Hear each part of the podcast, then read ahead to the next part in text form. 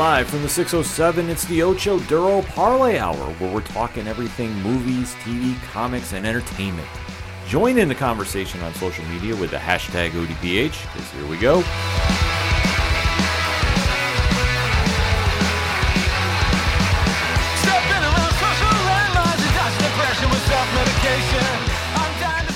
Welcome to an all new edition of the ODPH podcast, better known as the Ocho Duro Parlay Hour. What is happening, everybody? Thank you so much for joining us this week. My name is Ken M. Joining me in studio, as always, you know him. He is the co host. His name is Padawan J. Hello, hello, hello. Folks, we have a lot to talk about in the land of movies, TV, comics, and more. You are tuned in to the entertainment edition of the ODPH, and we definitely want to interact with you. So make sure to swing on over to odphpodcast.com. Join the conversation on our social media accounts. They're all right there on the front page. It's easy. We talk to everybody.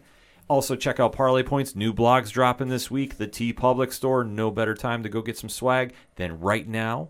Check out the classifieds, the directory, anything and everything that is the ODPH can be found at odphpodcast.com.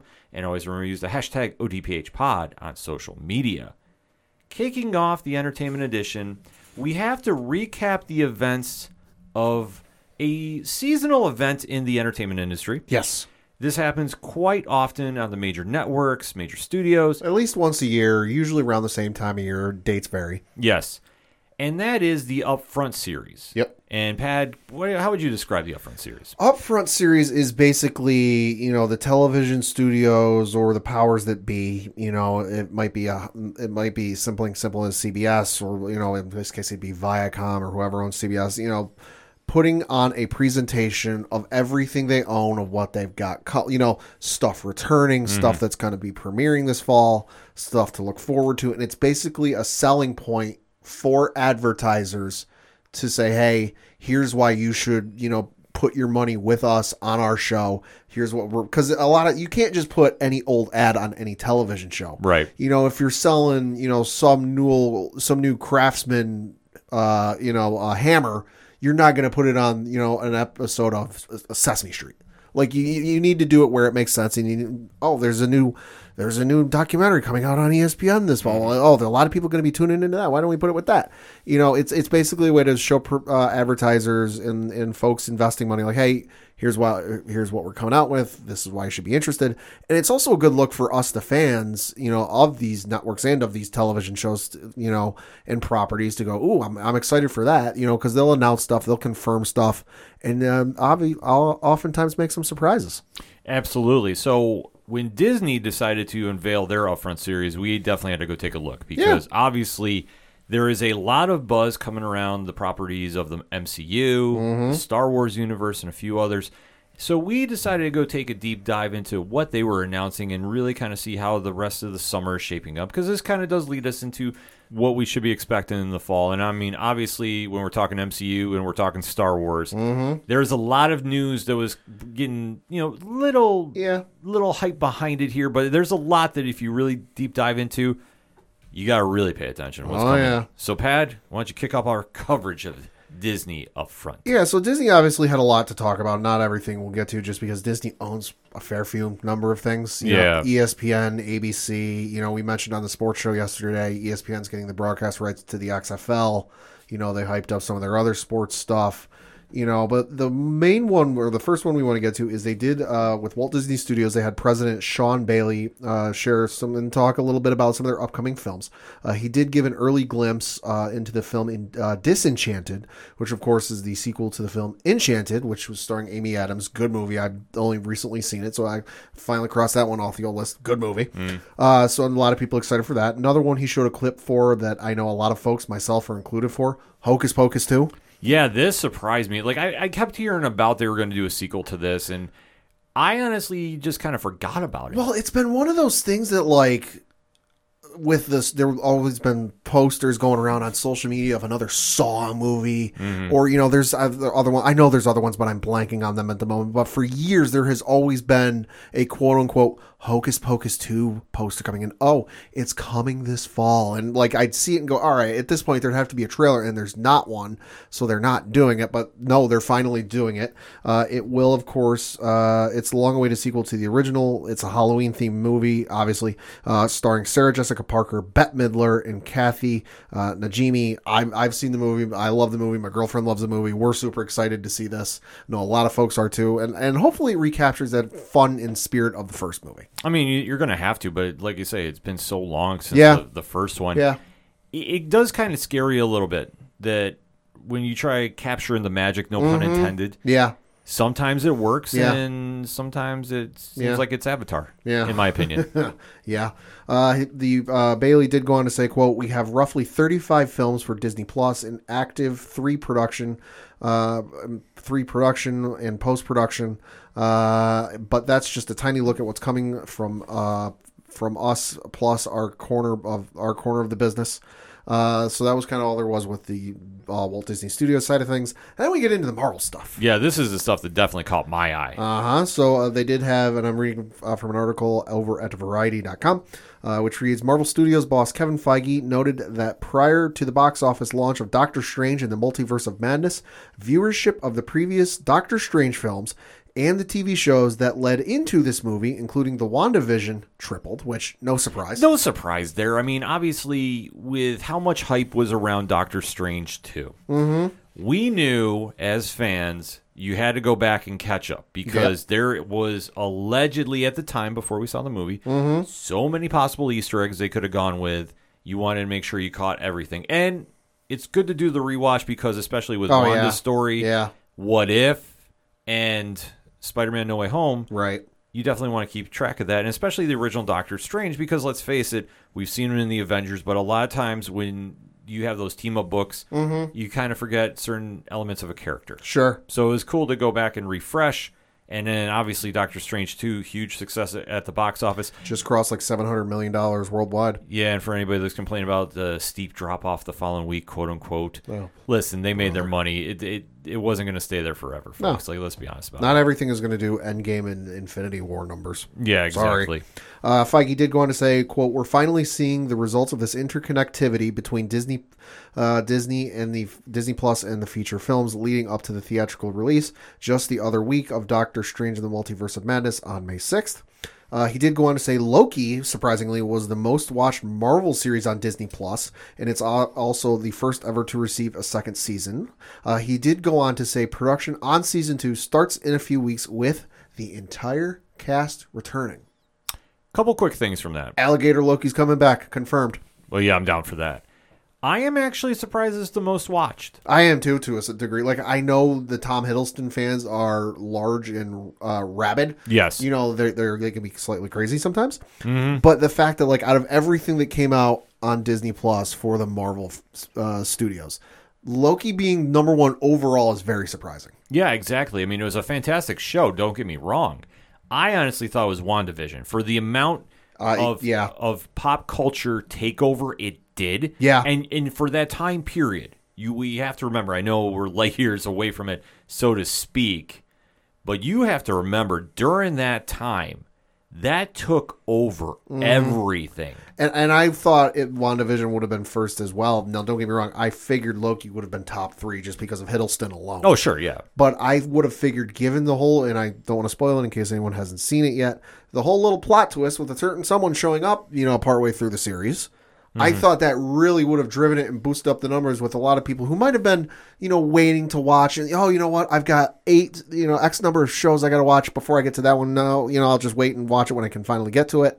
You know, I figured that like that moment and that moment buzzing around would have been like, all right, no, wait, I got to put these other shows in the back burner and see what the heck is going on with this. Yeah, exactly. So seeing that that's the Korean reigning king, Mm-hmm. that's that's very interesting. And I mean, obviously for season two, that was expected. I mean, the only thing you could say is Falcon and Winter Soldier. We do know that was going to have something. Yeah, But we just weren't sure what. And WandaVision, listen, anybody that's expecting a season two, I'm sorry. they were very upfront at the beginning and said, "Listen, there's not going to be a season two because season two is what happens in Doctor Strange two. Yeah, exactly. So anybody that's holding breath for that, it, it doesn't happen. There, you can look back through the history of the time in the comics. Right. Scarlet Witch and Vision are team players. They're not the franchise solo stars. No. There's nothing wrong with that. They might be for a cup of tea, but not for anything super Sure, extended. limited series here and there, absolutely. Yeah, That oh, makes yeah. perfect sense. But not. But I mean, what else were you gonna do for a sequel? Like, I mean, honestly, like, well, and plus, it's like I just got done reading Avengers vs. X Men for the first time. Wanda doesn't even show up for like half of the trade paperback. yeah, exactly. So there's only so much you can do with her as a solo star. Mm-hmm. Like, but she's tied into so many big stories in the MCU comics universe. That is, that yeah, she you'll definitely see her back again. There's no question Oh, of yeah. that. Oh, yeah. But as far as a solo show, I don't think it's necessary. and I don't think it's warranted either. So Right. we'll see what happens. Uh, Samuel L. Jackson was there. He, of course, is returning as Nick Fury and going to star in the series Secret Invasion. Uh, the Variety article says it's a spy thriller featuring a very different version of the character. Uh, Jackson did go on to say, quote, It's truly amazing to finally come to a place that we can tell a story about a theory that goes back to the roots of who he is and his dark world, close quote. Boy, there's not much to go on with that, but I'm still super excited for that show. I am very excited about this, especially if they go back into like the real spy element of Nick Fury. Mm-hmm. Because I, I think in the most recent versions we've seen him in, Yeah. it's not been Fury. Like he's been great. Don't get me wrong. Right. But I'm used to like him in the comics doing so much covert stuff, and Mm-hmm. I think my favorite interpretation of him has been with the Winter Soldier. Right. So that being said, give me that really dark, gritty, undercover espionage world. Bring that to life, and then let's see where we go from here. Because obviously, they're going to take some chances with Secret Invasion. They're going to do some different things. I think it's going to stray from what we've seen in the comics, the initial run of Secret Invasion. Right. And I think we got to get ready for what it's going to be and how this version of S.H.I.E.L.D. is going to be. Because I know that we're hearing a lot of speculation. Chloe Bennet's coming back as Quake Right. from Agents of Shield. Right. Now, is it going to be the same version? We don't know. But just the fact that they're going to try bring in more elements from the comic in there, I'm perfectly fine with. If And they bring anything else in from Agents of S.H.I.E.L.D., Shotgun X, please. Exactly, we need that in there. I just want my Coulson cameo in there for reasons. Mm-hmm. Give it to me. Uh, also, they talked about Echo, a, a new MCU series starring uh, uh, Alaqua Cox, which has begun production. Uh, it is shooting currently shooting down in Atlanta and is expected to uh, debut on Disney Plus sometime in 2023. Uh, did get a slight cast list put out for the show, although notably absent uh, one Vincent D'Onofrio, not on the cast list, but you got to figure he's going to show up at some point. He's going to be in there, trust us. And I think they're being very coy about releasing the cast list because you're going to, mm-hmm. in in our opinions, I think you can definitely agree on this. You, this is going to be the gateway for the Netflix characters mm-hmm. to segue into the MCU. Oh yeah. So stay tuned for that. Yep. Uh, they also uh, talked about She-Hulk Attorney at Law, which is the official, official title for the upcoming She-Hulk series, which will star Tatiana Maslany. Uh, she appeared to discuss the show and show the trailer, which we'll get to in the next segment. Mm-hmm. Super excited for this. Uh, I shared the poster on my personal Facebook the other day, and my girlfriend, who's like 50-50 on the Marvel stuff, sometimes she'll see it, sometimes she won't, saw the poster for that, and she goes, "I'm all in for this." Yeah, this show is going to be great. I know we'll talk about the trailer next segment, but this definitely gave a good test to see about where it was going to be kind of shaping up and where it was going to fit into the MCU. I'm all in for it too Yeah. as well, like an early spoiler for next segment, but definitely impressed with what I saw. Yeah, no, I am too, and that was kind of all there was for the Marvel stuff. Nothing really from the Star Wars folks uh, during this uh, there- during this upfront, but it's because they gave away most of their uh, secrets and their exclusives in the Vanity Fair article that came out the day prior or was posted online the day prior. It doesn't hit newsstands until I think maybe next week, uh, but we'll talk about that, or I'll talk about that in uh, one shots. Yeah, there's a lot of news coming out from that too. I mean, we did get the early release time frame for the Mandalorian season 3. Yeah, huh? excited about that and just the whole lineup coming out. I mean, it's always a big deal when Vanity Fair is covering them, so definitely make plans to pick that issue up. Mm-hmm. And overall, I thought that the media day did what it needed to. Yeah. I mean, kicked off. Do we say upfront season? Yeah, kind of, because it's you know it's kind of the time of year where they'll do one. You know, CBS, Viacom will do one.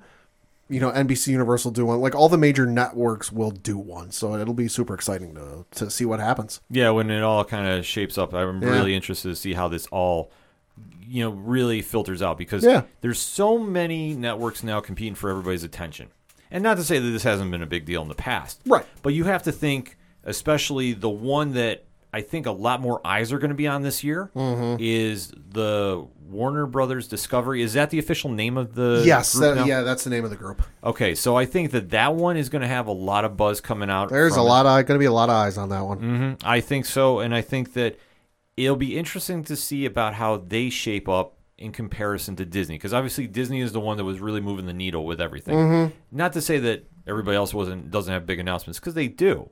People are interested in Disney, but I think from like an entertainment industry standpoint of things, I think a lot more people are interested in the Warner Brothers Discovery one simply because forty-four billion dollars were put out to buy Warner Brothers. Yeah, So there's a lot of money. So they're very and there's a lot of hearsay and a lot of rumors going around. You know, I I read a rumor the other day that whoever is in charge of Warner Brothers Discovery now wants a setup similar to how Disney run things. Yeah. where like it, you've got the one person at the head. So for Disney, it's Bob Chapek. But mhm. then you've got kind of like the split divisions where it's like you've got the studios and you've got the theme park heads and this this and that. So like there's Kevin Feige who's the head of the Marvel stuff. There's Kathleen Kennedy who's the head of the Lucasfilm stuff. You know, there's the gentleman I mentioned in charge of Walt Disney Studios. So like they want a similar setup to that for the Warner Brothers Discovery side of things. Nothing's been officially confirmed, but that's been the rumor. There's so many rumors, and the only thing I think we know for concrete certainty is that at some point down the road, Discovery Plus and HBO Max will be merged into one. Past that, we don't know jack all about this merger. no, we don't. So you got to figure a lot of questions and a lot of you know explanations are going to be given at their up front. Agreed. I think there. And the one other one, too, which not a lot of people might be focusing on, Yeah. but I think it's one that we might want to keep our eyes on, too, is the CW one. Oh yeah, because obviously whatever Warner Brothers Discovery is planning for that is going to impact them. And I think that for the fate of the Arrowverse, quote unquote, right.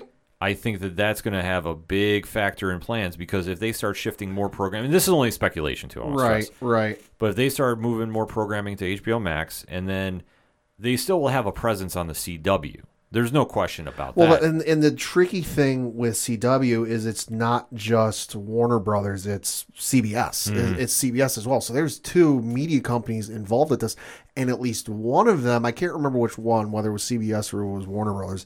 At least one of them was looking at selling off their stake in, in the in the in the channel. yeah. You know, so things are getting obviously shaken up in a very big way at CW. You know, we talked about all the uh, uh, Arrow or the the Arrowverse stuff that got canceled, and stuff keeps getting canceled from over there. You know, Legacies I know on CW just got canceled. You know, 4400 got canceled over on CW. You know, Roswell, New Mexico got canceled. Uh, what was it? They uh, I know they also canceled the Dynasty uh TV series they got going on. Like there was a like they they already canceled like six or seven things like Yeah. a, like a week or two ago, whatever it was. And then they turned around like a day or two ago and was like, "Oh, hey, here's like four more things we're canceling." Yeah, they went red wedding. That's the easiest way to Yeah, describe they it. did. Yeah, they did. So that's why I say, and I think this is all stemming from Warner Brothers Discovery, who are taking a little playbook from Disney Plus, and this is why we say this is why we let off with the Disney stuff, Yeah. because love it or hate it, Disney is the pace car. Mm-hmm. Disney is everybody's benchmark for trying to hit. Yeah. because they have been so successful on their streamings, in their movies, everything. That now you're seeing more people trying to copy that philosophy. Yeah. And especially for Warner Brothers Discovery, which, I mean, we haven't really started to see the fruition of what that deal is going to be. It is going to be big once they get rolling. Oh yeah. And to see if they're going to be copying a lot of what Disney is doing, especially with the streaming service and especially with CW. Not saying the CW is going anywhere, but I could see it changing. I, I could. I could too. and especially with the Arrowverse, and I mean, obviously that's been a change of a lot of things too. Yeah. Say what you will about Legends of Tomorrow and, and Batwoman. It was good for their time. Yeah, exactly. Legends, I think, just ran out of steam. Yeah. I mean, American Doctor Who until it went really Left field. all kind of crazy and let's just be, you know, Yeah. a really Yeah. wacky show. Which, like, listen, If it was your cup of tea, that's fine. exactly. I don't hate on anybody for watching and or staying with it. I just, Yeah. I, I started tuning out because it just lost my attention. Batwoman went through a lot of transition during its history. Oh yeah. And, oh I, yeah. and I thought season two ended pretty good. Season three, a little mixed on you know what I thought of it. I thought they did Yeah. some things good. I thought they did some things really bad. But like I say, I'm not super shocked at those. The Flash is running on borrowed time. Let's be honest. no, they are. I think this next season will be their last. Yeah, I think they're going to go Arrow and do a half season and call it a day. Yeah. And there's no shame in that. There's nothing wrong with that. I just think that at this stage, especially with how they've handled the Rogues Gallery, Mm-hmm. and if you're a longtime listener, you know I'm very critical about this. I think that they could have done a lot more with some d- different characters and sustained it, Oh, I agree. but they went a different route. And lis- listen, that's what they want to do. Cool. Oh, I, I agree. But I think that for where they're going to end up, I mean, you have to acknowledge the track record. Right, and I and I think the writing is on the wall if you kind of just read the tea leaves and you just kind of look at it and connect the dots with where the Arrowverse is and where it's going, and I think it's going to quickly come to an end, simply Yeah. because yes, technically Superman and Lois is still on TV, and yes, technically it is a part of the Arrowverse because it's spun off of Supergirl, Yeah. which was in that same universe. But here's the thing I would say, you know, we've we haven't really done a major crossover since. Crisis on Infinite Earths. Yeah, there was the mini one with Armageddon at the beginning, beginning part of the season count that, but, but that was kind of like a half crossover, you know. But what was noticeably absent from that crossover, uh, quote unquote, with the first half of the season of Flash, or should I say, who was absent? Clark, Yeah. Superman. There was no Superman during. Kara was there, and, and some of the folks from you know the Supergirl show were there. yeah, but, But there was no Lois, there was no Jonathan, there was no Jordan, there was no Clark, there was no mention of them. There was no glimpse of them. Mm-hmm. Small Superman and Lois is now in its second season, season and a half, if you want to get technical with it.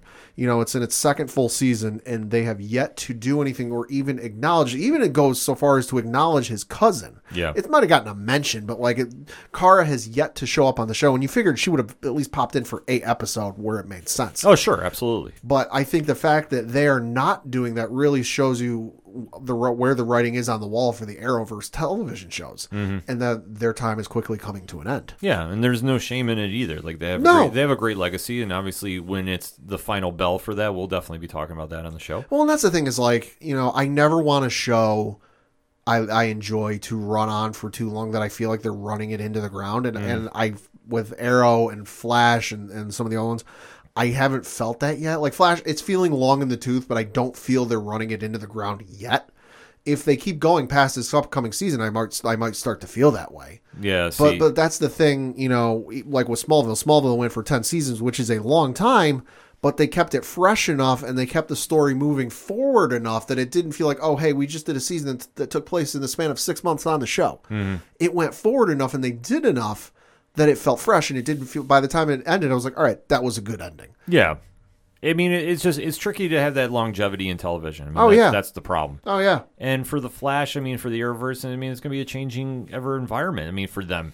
And obviously, if they want to transition to Superman and Lois and make that self-contained, that's not a problem That's either. fine. We do know that there's at least one more DC-related show that's coming to the CW. Love it or hate it, it's Gotham Knights. oh yeah, Whenever, Yeah. whatever, whatever that's going to wi- finally wind up being right. in its interpretation. I know I've kind of heard a couple different things, and I'm waiting to see the first trailer before I make a judgment on No, it. No, I am too. So that all said, they're taking a playbook out of Disney, I think, for Warner Brothers Discovery. If they want to cancel and, and go to a different route, they're going to follow what the MCU has done here because it's been successful for Disney on all fronts. Mm-hmm. Whether it's Star Wars, whether it's the MCU, whether it's the other properties they have.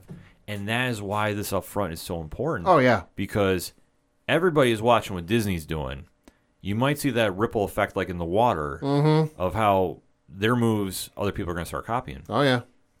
And then we go from there into a very, very interesting 2022. See, I think the only things that really came out of the whole Disney thing was uh, I know Family Guy got renewed for another season, and so did Simpsons, Yeah. Which, which is no surprise. no surprise, but man, I still can't believe Simpsons is on this Simpsons. I think it's season thirty-four. I think I think thirty-four, and Family Guy got renewed for season twenty-one. Man, that's a lot of time. That's a Uh-huh. lot of tread on the tires as we talk about. But when you're Disney, you can pull that off. So that all being said, ODPH Society, hit us up on the hashtag, hashtag ODPHpod. What is your takeaways from Disney Upfront 2022? What stands out to you? What does not? Let's talk about it, shall we? We're going to take a quick break. We'll be right back. Hello, everyone. My name is Nick. I'm the host of Nikolai's Kitchen, and I'm also the host of the annual live stream for The Cure. Livestream for the Cure is a charity event where we raise money with content creators and podcast partners from around the world for the Cancer Research Institute, a wonderful nonprofit researching cancer immunotherapy, training the body's immune system to fight all forms of cancer. This is a mission and a future that I truly believe in. And myself and my team worked tirelessly over the past five years to raise over $50,000 for this cause. This year, we're aiming for our biggest single goal to date of $20,000, and we cannot do it without your help.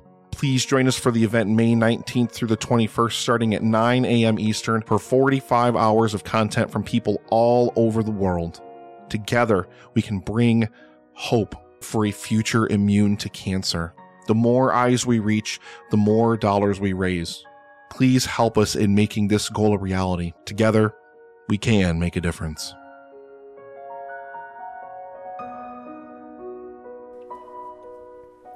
Coming back for a second segment on this edition of the ODPH podcast, and we have to break down probably the highlight to us anyway. Yes. from Disney Upfront 2022, and that is we got the first trailer for the She-Hulk Attorney at Law series coming to Disney Plus August 17th. Mm-hmm. And as Pad alluded to earlier, Tatiana Maslany Yep. is playing Jennifer Walters, aka She-Hulk. And this one has got a lot of hype behind it. Yes. Very excited to see what they're going to do because She Hulk is always an interesting character in the comics. Mm-hmm. Has had some legendary runs by John Byrne, amongst others. And to see what we're going to have with this show, I think they're going to really play to the strengths. We might have a little fourth wall breaking that I can see Probably. happening as well. Probably. They're going to do a lot of fun things here. So let us break down the first trailer for She Hulk Attorney at Law. So, Pad, let's lead it off. Yeah, so the, uh, the trailer opens up. You got a skyline of, I presume it's New York City, Yes. uh, and you hear Bruce Banner's uh, Bruce Banner's voiceover saying, "Being a superhero is a trial is a trial by fire. Uh, who's going to protect the world if not people like you?"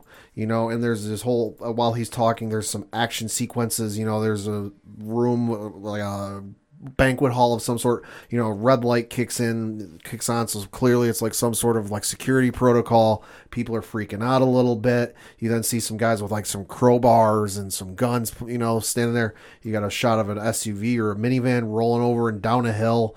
But then we see the one and only uh, She-Hulk jump in in I would presume like an Avengers workout type of suit. It looks like the time travel suit, but it's not the time travel suit.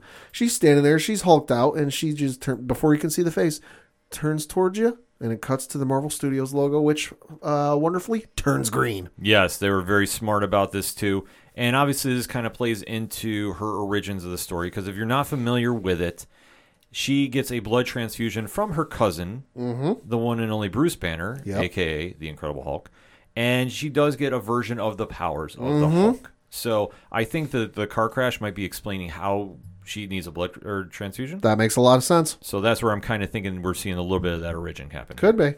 And then back to the trailer we go, and we see Jennifer Walters going into uh, talking to some of her friends. Yeah. So we're seeing a lot of the side cast that is Yep. going to emerge throughout the show. Yep. And we do see her going into a building of sorts. Mm-hmm. Not exactly sure where per se Yeah. just yet, but we do hear that she is going to be taking over a certain kind of uh, job, shall we say Yeah. and that is they're starting a superhuman law division Uh-huh. where she works, Uh huh. and she has been asked to be the uh, head of it. Yep. So that is something that's going to be kind of interesting to play, and I think this will be very different than what we've seen in the MCU thus far. Mm-hmm. And then the first client we see, Pad, who do we see returning to the MCU? Tim Roth, aka Abomination. Yes. Oh boy. So he's in a containment suit and or containment unit, and we're kind of like trying to figure out what's going on here. Well, all I know is he's got a smarmy smirk on his face, and he's just doing the you know the finger gun point like, "How you doing? Yeah. So- good to see you." And I think that's going to completely play into it because obviously the Abomination is a longtime Hulk villain. Uh huh. It hasn't, I, to my knowledge, hasn't had too much interaction in the comics with She-Hulk, There might have been a run in here or there, but nothing major. but there could be. I mean, the She-Hulk has been around for quite some time. Right. Yeah. I mean, obviously, in the 1980s, she was first in the Savage She-Hulk Yep. comic, and then it's kind of spawned from there. And obviously, been a member of the Avengers, the Fantastic Four, uh, throughout the history of time, amongst other groups as well. So, it could have had a run in at some point. Probably. So that being said, we go back to the trailer, and we do see that she is getting some coaching from who, Pad? Uh, the one and only Bruce Banner, her cousin, who is I like the I like the thing I saw in an article today. Somebody was talking to Bruce, uh, not Bruce Banner. They were talking to Mark Ruffalo about the trailer, and he called it a passing of the banner. Oh, love it. Loved it. Love it. So we do see that he's trying to teach her ways to stay calm Mm-hmm. because now he's in that Professor Hulk mode. Yeah, so this is even more confusing because presumably this is the most recent thing to take place in the timeline. We're not jumping around and doing bouncing around like you know you might expect. And the last we saw, we hadn't seen him, and, and if I remember right, there was something about him having issues with Professor Hulk. Yeah, There was the- something about that. there's something going on there that they haven't really clarified Yeah. what's going on. I think what's most notably is we don't see him in the cast anymore, and he looks like he's finally healed up from the Uh-huh. events of it, uh, Endgame. So, Uh-huh. which is you would figure would happen at Yeah. some point Yeah. because well, the Hulk does have a very unique healing factor. I mean, he's got Yeah. radiation, so I mean that's what he kind of does. Yeah.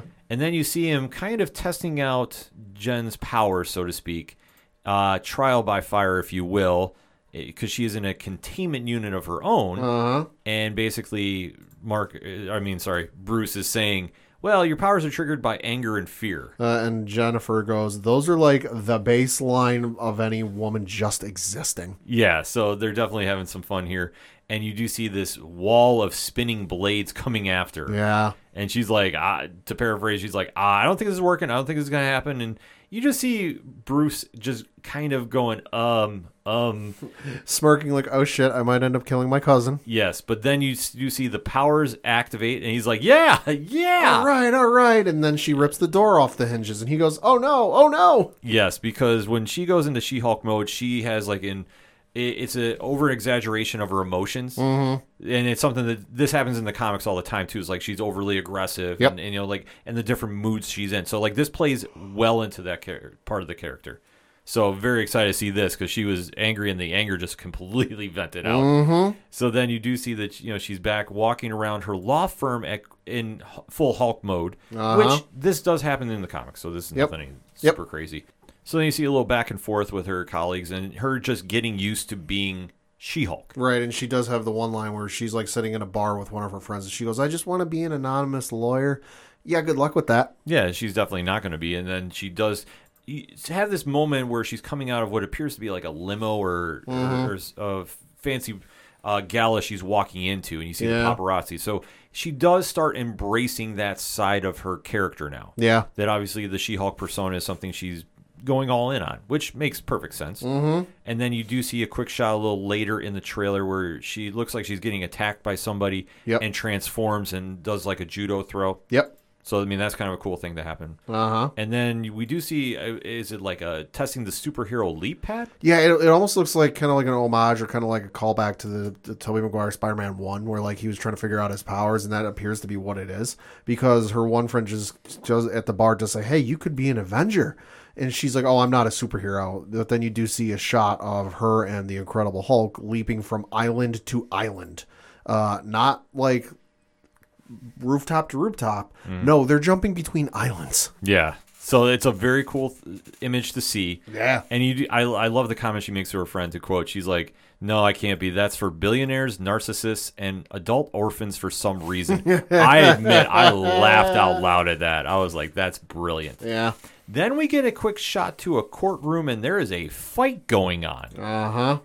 And this is where I think we're first going to see Titania Okay. in this role. So we do know that she is being played by Jameela Jamil, mm-hmm. and obviously that's a long time She-Hulk villain right Uh-huh. there, or adversary, shall we say? There is a quick shot though of somebody in like a green jumpsuit in between though. Mm-hmm. I can't tell who that is, so I'm not sure if they're kind of sliding somebody in that we don't know about. I, I'm trying to even think like who that could be. Well, I know there is one shot, you know, in amongst these action sequences where we do see Tim Roth uh, going full abomination in his containment field. So we're gonna have to deal with that one again. yeah, see, for a second I thought it was Whirlwind. Maybe. like taking it really back in the uh, echelon of the Marvel Comics universe villains. And then you do see another shot of Titania, and then it goes back to shots at the bar with Bruce and Jen just kind of you know talking about you know things going on. And then it kind of fast forwards to you do see uh, Tim Roth's character go into full abomination mode, Yep. kind of growing there as well. Uh huh. And then it just kind of goes into the final shot of the trailer where you do see that She Hulk apparently is on a dating site swiping right. Uh, some variation of Tinder. yes. And we do see a cameo from the legend of the WWE, Uh huh. the Nexus Forever, Uh huh. David Otunga. Flexing those biceps. Yes, he is. Amongst other actors. Yes. But, you know, obviously we talk They wrestling on they the show. they linger on him specifically. Yes, as they should. The legend. And then you see that she does appear to hook up with somebody Uh-huh. that wants to split some fries. Well, she he goes, I haven't had a date in a while, and she just goes, oh, and he goes, should we split some fries? And she goes, let's get those to go. Yes. And With, with a knowing smirk on her face. yes, and then you do see her carrying the guy across the threshold of her apartment. Uh huh. And that's how it ends. So, Pad, overall thoughts on the trailer? Super excited for the show. I know there's got to be some cameos, and I'm thinking of one specifically, uh, a certain lawyer that I think is bound to, bound to show up in this series at some point. Says, "Hey, we're dealing with law, and that character likes to deal with law as well." Uh, you know, but I'm super excited for this. This is probably one of the ones I'm more excited for, just because it's different than what we're used to with the Marvel stuff. Yeah. and the and the possibility of cameos has got me really excited. Yeah, I'm definitely excited about this as well. Like, I'm not sure what to expect from this, ex- except I think they're going to borrow a lot from the John Byrne run. And there's been some great incarnations of She-Hulk throughout the comics. I mean, obviously, we, we mentioned first coming to life from Stan Lee and John Buscema uh, back in 1980, I believe. Yes. So from there, her character has definitely evolved over time, and she has many connections throughout the MCU, whether it's the Fantastic Four and uh, the Avengers primarily. I mean, I think there's been a Shield run here and there, but then again, it's the comics universe. I think everybody's had a tenure in Shield at Pretty some much. point. And I think they got a lot to work from too, especially if this is the John Byrne run, because I know that that's the one for me that stands out as a fan. But there's been some great incarnations throughout the years, and I think they're going to just really have some fun with this. And I think that that's something we really need to remember with this show.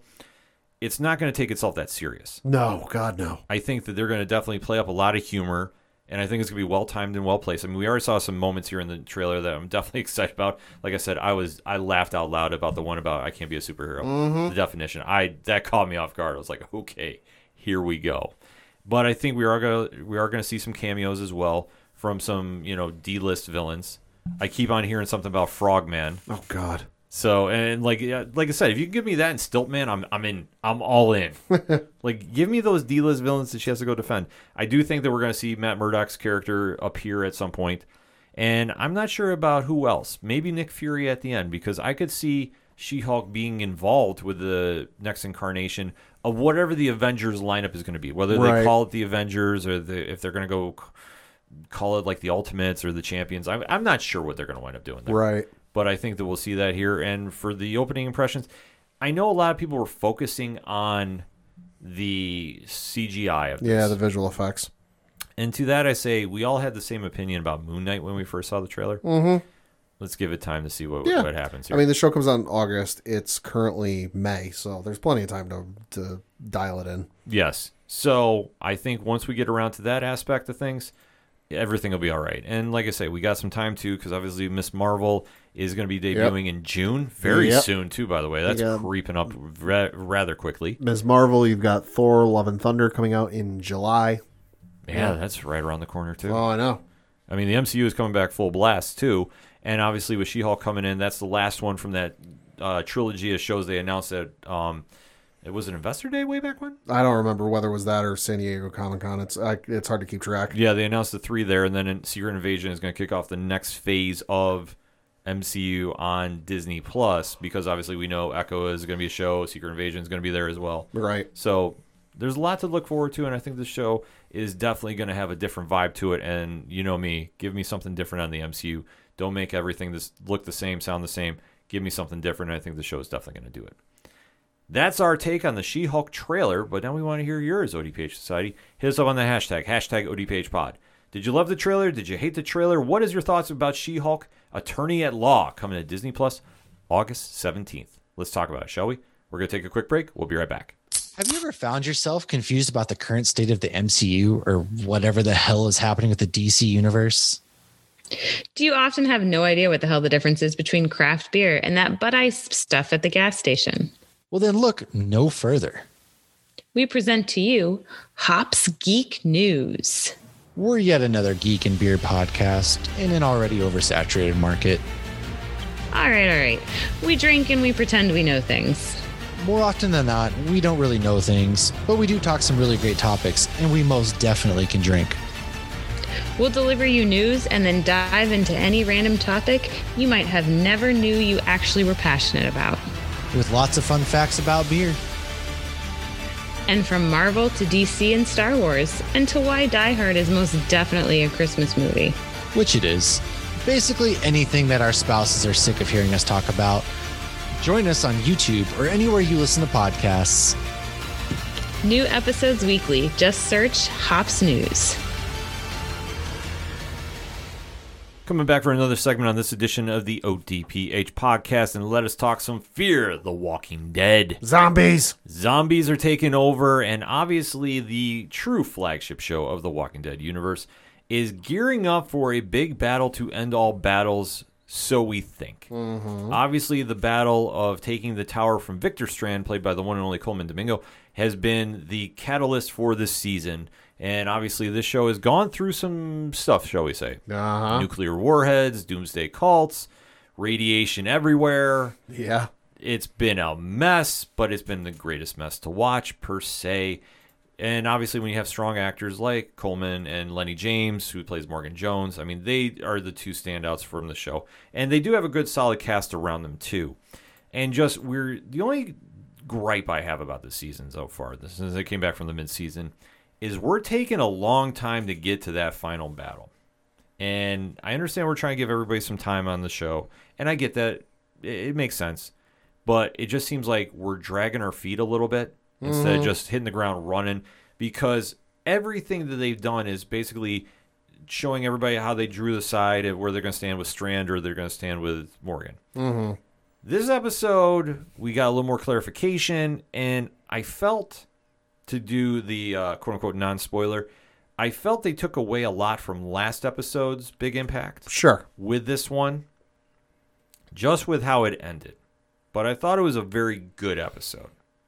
But that being said, I'm going to be talking spoilers about episode 13 entitled The Raft. So if you're new to the ODPH, thank you for giving us a listen. If you are an old listener, you know how this goes. Once I give a countdown, I start talking spoilers. If you haven't seen the episode and you don't want to be spoiled, this is time to pause the podcast right here and there, watch the episode, and jump right back in. Because once I get deep diving, I don't like to stop. So that being said, in three, two, one. Okay, what did I think? I thought that the ending really just had more questions to it Okay. than I liked.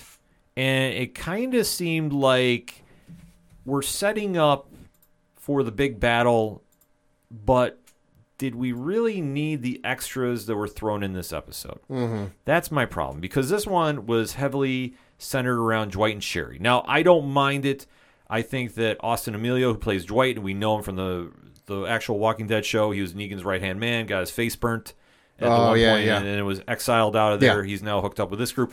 Had the redeeming thing going on perfectly fine. Christina Evangelista plays Sherry, his estranged wife, who he's tracked down now, and they're basically the uh, traveling vigilantes, if you will, of the Walking Dead universe, and trying to survive during the whole nuclear wasteland that is Texas right now in um, the Walking Dead universe. Folks, it's reasons, it's comics, just let it go.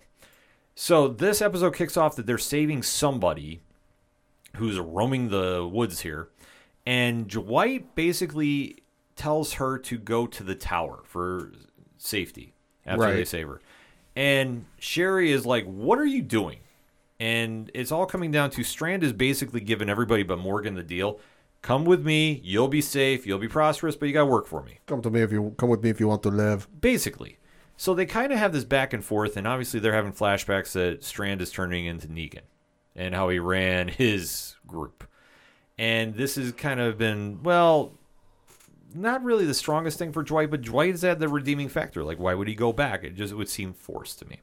But they do focus a lot on that. And then you do have them linking up with Morgan, who now has the baby uh, that him and Grace were watching in his possession because John Dorie Sr., played by the one like Keith Carradine, sacrificed himself to get the baby out of there.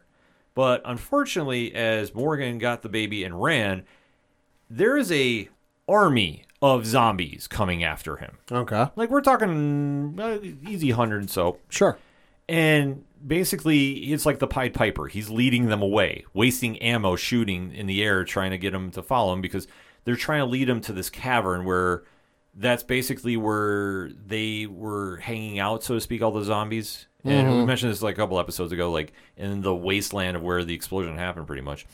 And he's now linking up with Dwight and Sherry and trying to give the baby to them to watch as he's leading them off. And it's a really interesting dynamic that he's trying to do this. Right. Because it kind of seems like you're telegraphing something. But he does make the run. He does catch up with Alicia, who's come back, and we haven't seen her in a couple episodes too. But it is good to see her back. Alycia Debnam-Carey playing Alicia is a good strong point to this episode because she does have ties with Strand and is going to challenge her when this conflict happens because they do have a, a very weird respect thing going on mm-hmm. because they're they're friends, but obviously Strand has done a lot of nefarious stuff over the years. Can Alicia be on Morgan's side or is it going to fail? Because it all basically leads to Morgan saying we have to take the tower. The tower we only have one shot. We can't let it slip. And while he's questioning Alicia's allegiance, so to speak, he's finding out that, yeah, there's a problem with him leading the horde away from Strand's camp. Hmm. What is the problem, you ask? Well, apparently somebody set up a ramp to get those zombies out of there in the first place. Okay. So, where there should have been thousands of zombies with radioactive stuff in them, mm-hmm. there's only like a handful. Hmm. Do we sense a problem here? A little bit. Yeah. So while they're doing this, you do see that he is now getting chased by Strand's uh, armed forces, so to speak, if you want to call them. I think they refer to them as Rangers. I'm not. I, I just always call them Strand's army. So now they're chasing after him, and this is where things get a bit interesting. And what I mean by this is you see Morgan hand off the baby to Dwight and Sherry. They take off running and they wind up going back to the Doomsday Cult bunker, where all the magic happened in the first place. Wow. And you do see that Morgan is still trying to lead everybody away, but obviously Dwight and Sherry are getting chased. And during this point, too, you see that Wes, who is now emerged as Strand's new right hand man, is trying to make a play and take Dwight in. And during this, it comes out in the conversation that Sherry is possibly pregnant. So, yeah, that was kind of a left field. Yeah, I'd say so. And we do see that this couple has now escaped, like I said, into the bunker. And they're trying to basically hide through the drainage system because, well, those rangers are looking for him. Mm-hmm. So, meanwhile, everybody's inside there. Morgan finally links up with the zombie people and are leading them into the bunker. So, basically, he's trying to trap everybody inside the bunker. And this turns into a big old mess because what happens when you're climbing through pipes in the zombie universe? Usually something goes wrong. Of course, and then it starts collapsing. So they start having rocks block off their path, and this is where Dwight and Sherry have like that moment where they're you know fully saying, "Okay, well, you know, we have to survive. I'm I'm I'm pregnant. We got to get out of this mess." And they start digging out. During this time, you're seeing that Strand's forces are in here, and the zombies are tearing them apart graphically like only The Walking Dead can do. So I'm not mad about this. I'm just mad how we got here. So you do see the happy couple escape. Wes is presumed basically left for dead, and it's just now come out to the point of, well, we have to get the tower taken care of. Alicia, are you in? And she keeps saying, no, I'm not. No, I'm not. We're not ready. We're not ready. And Morgan is basically screaming like, no, we have to. You have to lead the charge here and we can't go back to the submarine because apparently now the submarine, which has been the base of operations for I don't know how long, mm-hmm. is now having a radiation problem. Like apparently it's not holding up to the blast, even though people have been living there for a couple months. Right. Yeah. So during this point, it comes to a decision that Morgan is going to take off with the baby. Mm-hmm. He's not going to go fight Strand. No, of And- course. And, I'm, I'm sitting here going like, okay, so this entire time we've been building up for you versus Strand, and now you got this inflatable raft and you're taking off, and you're basically saying, okay, Bye. I'm out. Alicia, who is already conflicted enough to go against Strand, her friend, now has to lead everybody at the tower. And Morgan is like, I gotta get the baby to safety. That was the plan. As soon as I got her out, that was the whole mission. So he is now sailing away as everybody else is now united as the survivor group of this universe. Right. And they're now going to try taking out Strand. Oh, of course. And that's how the show ends.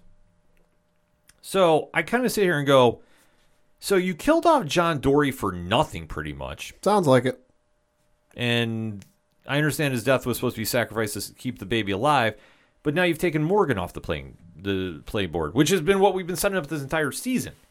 I'm guessing he's going to somehow come back and save the day, but it's very odd. Of like, Yeah. we've now decided, well, this is how we're gonna do, and it just like what like what are we doing here? Like mm-hmm. it's just it, it got a little confusing because I we're finally gonna get the big battle.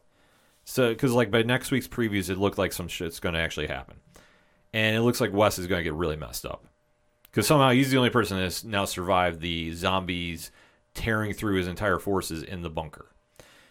Either way, I didn't think it was the worst episode, but I thought for Dwight and Sherry, it was kind of like a letdown because all of a sudden she's really like. I get the point now, though, since she's technically pregnant on the show, Right. that you know of how she was worried about would would uh, Dwight go back to Strand, like how it would be with Negan. So that makes sense because obviously she's worried now becoming a mother. Right. You know, where's the loyalty going to be, and, and are you going to do this? And would would it make sense to fight Strand and, and go about this? So I understand that, but it just took us so long to get here. I'm like, man, you guys are telegraphing a little too much, and just the whole thing in the bunker just seemed too easy.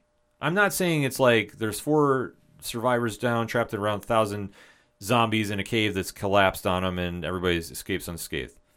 But it kind of had that vibe to it. Either way, we're now it looks like we're gonna get a big battle with Strand. About time. Yeah, it is because I only got three episodes left, I believe, before the season finale. We got to start picking up the pace. We really got to start getting here. And if we're not going to have Morgan versus Strand, it's gonna be a letdown. As much as I, I love Alicia and the character on the show here, I just think that you you have to give that payoff. I mean, you take a look at all the promotional art too. I'm showing Pad right now the poster. Hmm. It's Morgan and Strand. Like, Yeah. You have to have that big battle. Like if he's sailing away with the baby, I like I understand why, but it's like we we we're now just gonna take him off the playing field. I, like I don't get it. Yeah. A little confusing, but the episode, like I said, was was good. I, am not hating in that aspect. Like I thought the acting was very good. Anytime we have Dwight and Sherry on, it's usually pretty good. But I thought the the random curveball of the pregnancy really kind of took a little bit away. And I think that now going into the final battle, you you get the sense like somebody's not going to survive this one way or another. But that's what we do here on the Fear of the Walking Dead. So I'm not too mad if they're going to be killing off characters for the right reasons. But if you're just going to waste John Dorie for reasons, ah, it's a it's a rare miscue for them. Which Yeah. so far this season they've had a couple. I gotta be honest, I really do enjoy the show, but I'm going in with this saying like, all right, this is now starting to borrow a little too much from the flagship show, and it's not really catching my attention like it should. But with three episodes left, I got faith they'll pull off something crazy for the finale, and I'll be tuned in. But ODPH Society, let me know what you think. Hit me up on that hashtag, hashtag ODPHpod. What did you think about episode 13 entitled The Raft of Fear the Walking Dead? Have you been watching the show? Have you not? Let's discuss it. This show is usually clicking on all cylinders, but man, we're taking our time to get that big battle. Not exactly sure how I feel about that, but that's why we got to have that conversation. So hit me up, let me know. We're to take a quick break. We'll be right back.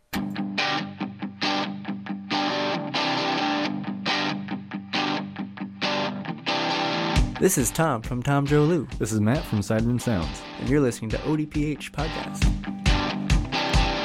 Wanna go where no one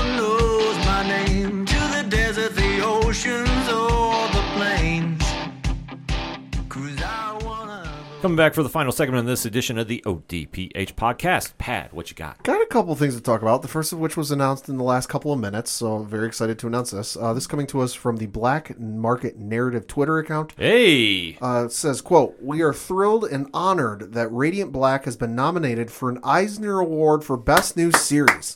Thank you to our readers for supporting the series. We couldn't do it without you. Stay radiant. And uh, the one and only Kyle Higgins uh, quote tweeted that and said, "Very cool, very weird, very cool, very grateful." From uh, Marcelo Costa, uh, from uh, Michael Bustillo, and all of the team. Uh, thank you for giving our new superhero a shot. Hashtag Eisner. So very well deserved. Hell yeah. Very well uh, earned. That's awesome news. Congratulations, guys. Yeah. Man, we got to talk to those guys pretty soon. Yeah. It's been a while. Uh, also going on uh, as we record, uh, or as you're, li- uh, it will come out tomorrow, or if you're listening to this on uh, Thursday, it might already be out. But we are less than 24 hours away from uh, the new uh, trailer for the Umbrella Academy season three. Ooh, that's coming up quick too. Yeah, so uh, the Netflix Geeked Twitter account did tweet today uh, as we record, quote, You guessed it, Borelli's The Umbrella Academy Season 3 trailer drops tomorrow. Uh, so very excited to see that. They did put out some uh, promotional art and stuff. Uh, so very excited for that. I can't wait for that to come back. Yeah, I can't wait either. I mean, that's coming right around the corner too. Mm-hmm. The Netflix Geeked Week is coming first week of June, I believe. Okay. So we'll definitely have to keep an ear out for that. I know some Sandman stuff got released. Yep. So I can't wait for that. You know what else is coming first week of June? Uh, the Boys Season 3. Hey, segue. Uh, they did drop a Love tr- did drop a trailer for that. Uh, super excited for this. Uh, according to the description on the YouTube video, they uh, the Prime Video uploaded quote: "It's been a year of calm. Homelander's subdued. Butcher works for the government, supervised by Huey of all people." But both men itch to turn this peace and quiet into blood and bone. So when the boys learn of a mysterious anti-soup weapon, it sends them crashing into the Seven, starting a war and chasing the legend of the first superhero, Soldier Boy. Season three al- arrives June third, only on Prime Video. The trailer looks awesome. It's the same violence and insanity you've seen from the first two seasons. I cannot wait. I can't wait for this either. This looks absolutely incredible. Anthony Starr deserves a damn Emmy, people. Mm-hmm. I will not hear otherwise. But this looks dope, and June third can't come soon enough. Yeah. Uh, switching over to some Doctor Who news that legitimately crashed the BBC website. This is not a joke, folks. No, Uh, this was announced back on, I believe it was, uh, I think it was uh, Saturday or Sunday, one of the two days. I want to say Sunday. Uh, the, but the tenth Doctor in David Tennant and one of his companions, Donna Noble, are returning to Doctor Who, what? and not in a comic series, not in an audiobook uh, where they're providing the voices for it. No, the actual legitimate show.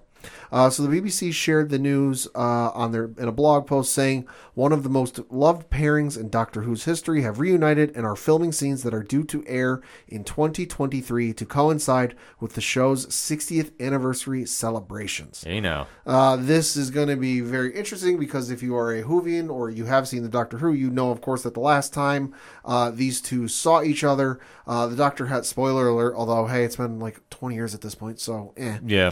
Uh, the Doctor had to wipe Donna's memory to save her life, uh, but he was warned that if she ever remembered, she would die.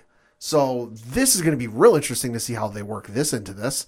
Uh, you know, you know who knows what what, what it's going to be about. You know, it's going to be awesome. Uh, Russell T Davies did tease that the reunion would be spectacular. He went on to say, "quote They're back, and it looks impossible. First, we announce a new Doctor, and then an old Doctor, along with the wonderful Donna. What on earth is happening? Maybe this is a missing story, or a parallel world, or a dream, or a trick, or a flashback." The only thing I can confirm is that it's going to be spectacular as two of our greatest stars reunite for a bat for the battle of a lifetime. I am super excited for this. Tennant is my favorite Doctor, so give this to too. me. Give this to me. I'm all in about this one. Uh, switching over to some video game news, we did get a new PlayStation Plus games lineup, and this is uh, in, when it pertains to the upcoming revamped PlayStation Plus uh, subscription service, which launches in, uh, I believe it's sometime in early June. Uh, so this, of course, is the one where you can, uh, and this pertains to the. The extra tier, uh, which is ninety nine dollars and ninety nine cents a year, or the premium tier, which is one hundred and nineteen dollars and ninety nine cents per year. Uh, so this is the one where you get you know a bunch of PlayStation Four games, PlayStation Five games, plus all the you know PS3, PS2, PS1 games.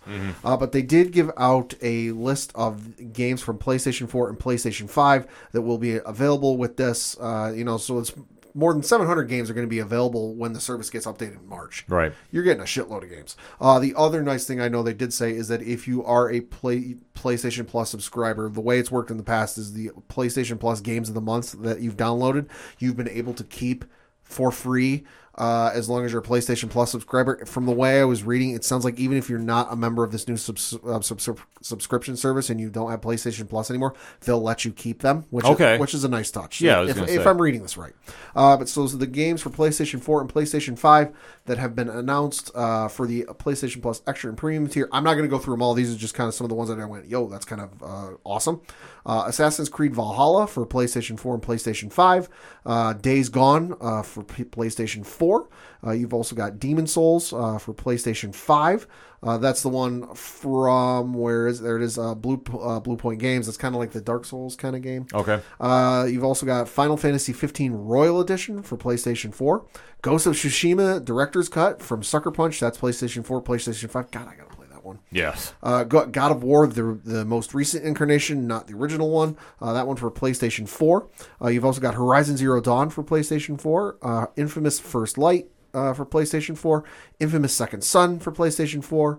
Uh, let's see, Little Big Planet 3. You've also got Marvel's Guardians of the Galaxy, Marvel's Spider Man, Marvel's Spider Man Miles Morales joining the lineup, Mortal Kombat 11, NBA 2K22, Red Dead Redemption 2, Resident Evil, uh, Returnal, which I've heard is a fantastic game for P- PlayStation 5, Shadow of the, uh, Shadow of the Colossus for PlayStation 4, Soul Calibur 6, uh, The Crew 2, The Last Guardian. You've got The Last of Us remastered, The Last of Us Left Behind.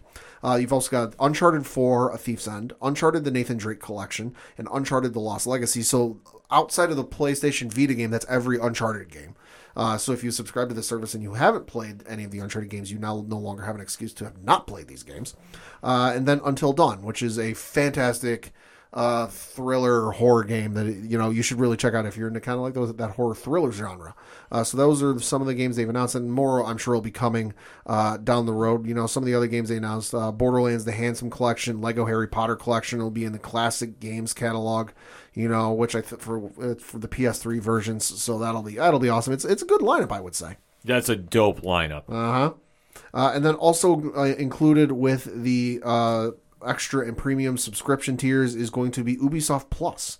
Uh, so this uh, from an article on IGN.com. It says Ubisoft Plus will be fir- will first be available on PlayStation in the form of Ubisoft Plus Classics, which comes bundled with PlayStation Plus Extra and Premium tiers. Uh, this version of Ubisoft Plus features a curated selection of popular games, 27 available at launch, that will include Assassin's Creed Valhalla, The Division, and For Honor. Ubisoft Plus Classics will be available from when the new version of PlayStation Plus launches, which is June 13th in America, June 23rd in Europe. While Ubisoft has now officially announced the service, it was semi revealed when Sony recently announced that Assassin's Creed Valhalla would be part of the new PS Plus service. Uh, other games coming in the first 27 include Child of Light, Far Cry 3 Blood Dragon, Far Cry 4, Steep, South Park, The Fractured Butthole, uh, separate word, not one word. Yeah. Uh, the Crew 2, Trials Rising, Watch Dogs, and Werewolf Within. Uh, Ubisoft promises the Classics collection will grow to more than 50 games by the end of 2022, and that there are more games planned for the future. Uh, furthermore, Ubisoft announced that a full version of Ubisoft Plus, which includes more than 100 games, day one releases, and premium editions of some games, is coming to PlayStation and Xbox consoles. No date was offered for either console, aside from the promise that the service ultimately will be available on PlayStation and Xbox. Currently, Ubisoft Plus is only available on PC, Stadia, and Amazon's Luna service. Uh, so that's kind of an interesting little tidbit or a little bit of add-in, you know, for the place, a little bit of more bang for your buck. Absolutely. I mean, the better deals you can get for this, and Yeah. that sounds like a hell of a deal. Yeah, it does. So definitely excited about that. Uh, and then uh, switching over to some streaming news, uh, it was announced that the League of Extraordinary Gentlemen is going to be getting rebooted for Hulu. Uh, so yeah, reading from, reading from an article on IGN.com says the League of Extraordinary Gentlemen is returning once again, this time as a film being developed for the streaming platform Hulu, according to the Hollywood Reporter. Uh, the Disney Studio division under 20th Century Studios will be responsible for the reboot, which will be re- uh, written by Justin Haythe, Revolution, who uh, worked on Revolutionary Road, Red Sparrow, and produced by Susan uh, Montford, Erwin uh, Stoff, and Don Murphy. Uh, the latter having also produced the 20th original adaptation of the series back in 2003. Written by Alan Moore and illustrated by artist Kevin O'Neill, The League is set in Victorian England and borrows elements of stories like Dracula, Sherlock Holmes, and 20,000 Leagues Under the Sea. It follows a group of heroes including Mina Murray, Allan Quatermain, Captain Nemo, Dr. Jekyll, and the Invisible Man, fighting enemies like Fu Manchu, Professor Moriarty, and aliens from H.G. Wells' War of the Worlds. Uh, a hit when it first came out, the series won the 1999 National Comics Award for Best New Comic International, with the series' first volume winning the Bram, Stoke, Bram Stoker Award for Best Illustrated Narrative, and the second and uh, and the second an Eisner Award for Best Limited Series. It was also included in the 2005 edition of the year's Best Graphic Novels, Comics, and Manga. The film adaptation was well, that, that was a whole different story. Yeah. Uh, the film uh, only grossed over 179 million dollars worldwide, impressive considering its budget of 78 million. Uh, it took many creative differences, which led to a lukewarm to its lukewarm reception with both fans and critics alike. Soaring, scoring a 17% on Rotten Tomatoes, its rating might makes it one of the 15 worst superhero movies ever. Uh, uh, so I'm I gotta admit I'm kind of like cautiously optimistic about this because I I do I will say for its time I liked the movie and of course I was a kid when that came out so bear with me. yeah. You know, I, I liked it for its time. It was all right. You know, if it was on TV for a while, I, I'd be like, oh, you know, I'm, I'm willing to sit down and watch this. Now, it doesn't really hold up that much. You know, so I'm hoping for maybe something a little bit better. I will say I would like to them for them to at least throw in a mention or throw in an honor for Sean Connery. You know, that'd be nice to see. But if it doesn't happen, I understand. I'll be honest, man. Like I heard this and I'm like I I I I think a lot of things. Like it's a lot of different emotions because like I remember when this book came out and this was all like Alan Moore's thing he was doing with Wildstorm. Mm-hmm. ABC Comics I think it was held. Uh it was like the little Yeah, yeah, yeah. And I know like it was like this and uh god it's, it's been ages since I've read it. And with that series of lines, like it, it's Alan Moore, so you know obviously Gonna be it's, weird. It's gonna be weird, but he makes it happen. Like that's just something he does with his writing. And I just remember when the movie came out, I was like, it was so underwhelming. Then it's like, Uh-huh. oh, just just let it go. I thought, like I said, I was a kid. You know, I Yeah, thought sure. No, for- no, I get you. You know, for its time, I thought it was all right. You know, Owen Wilson being in the movie is an interesting choice. Uh, but other than that, I thought the movie was all right. You know, it doesn't, like I said, it doesn't really hold up these days. But for its time, it, it's kind of like you know Daredevil back then. For Yeah. its time, it was okay, and I you, now it's awful. Yeah. You know, but now, yeah, we'll, we'll see. We'll see. I mean, like I say, if they if they want to try doing some justice to it, sure. Yeah. And, but it's just like. I don't know, like it was just my gut instinct, like reaction, like, mm, oh, this, Yeah. this is interesting because, like, I, I understand, like the, the book is is good, and like I said, I haven't read it in God, I can't even remember the last time. Mm-hmm. And I just was like, when they tried bringing it to film, I was like, oh man, we Yeah. missed the mark. We really did. Yeah. Uh, and then some movie news for one movie I am very excited to see. Uh, it was announced by the folks over at Lionsgate that it has cast Tom Blythe as a young uh, President Snow uh, in its prequel Oh. to the Hunger Games, which is titled The Ballad of Songbirds and Snakes. Uh, reading from an article on IGN.com says the film is in early production, but Tom Blythe, the lead in Epic's uh, Billy the Kid television series and the 2021 film Benediction, has been cast as the young man who will become the brutal and conniving president who was portrayed by Donald Sutherland in the previous films. Okay. Uh, pre- uh, what is it? Uh, Erin Westerman, who's the president of production from the Lionsgate Me- uh, Motion Picture Group, said, "quote Tom Blythe is an explosive, rising talent whose mesmerizing and charismatic presence make him an exciting uh, actor and perfect for this leading role." Uh, of course, it's been quite a few years since we've seen the uh, Hunger Games films. You know, you had uh, with uh, starring Jennifer Lawrence.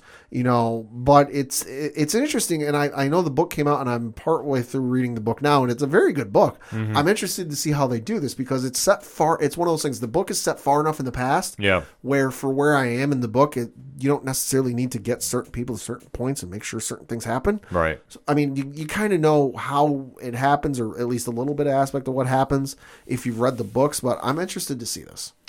I know this book has a lot of fandom to it. Like Uh-huh. I, I, I, I gotta admit, like this is not my cup of Java, but I respect, uh, but I respect the people that you know like us. Uh, so this does sound intriguing, I Mm-hmm. will say, but um, yeah, I'm really not sure how they're gonna play this out. Yeah. Uh, and then I got a few Star Wars things because there was, of course, the massive Mm-hmm. Vanity Fair Star Wars issue. Of course, I was talking about more TV stuff, uh, but obviously there was a big Star Wars feature and some of the highlights. I highly recommend you read the article. It's online. It'll be hitting the newsstands, I think, either this week or next week. I forget when. You can you can look it up. Uh, but some of the moments or some of the stuff that jumped out to me, uh, one of which was Dave Filoni and Jon Favreau ferociously debated uh, Grogu, Baby Yoda. Hmm. Uh, yeah, so this was during the interview. Dave, executive producer Dave Filoni, uh, reading from an article on IGN.com, uh, revealed that young Grogu, aka Baby Yoda, was a bit of a sticking point during production. Uh, he said, "quote Honestly, it's something I never would have done because Yoda is Yoda." I think people now look back and think it was like a slam dunk, but we were very but we were very cautious. The amount of measuring, especially in the first season, for how we were framing this kid took a lot of effort. Close quote.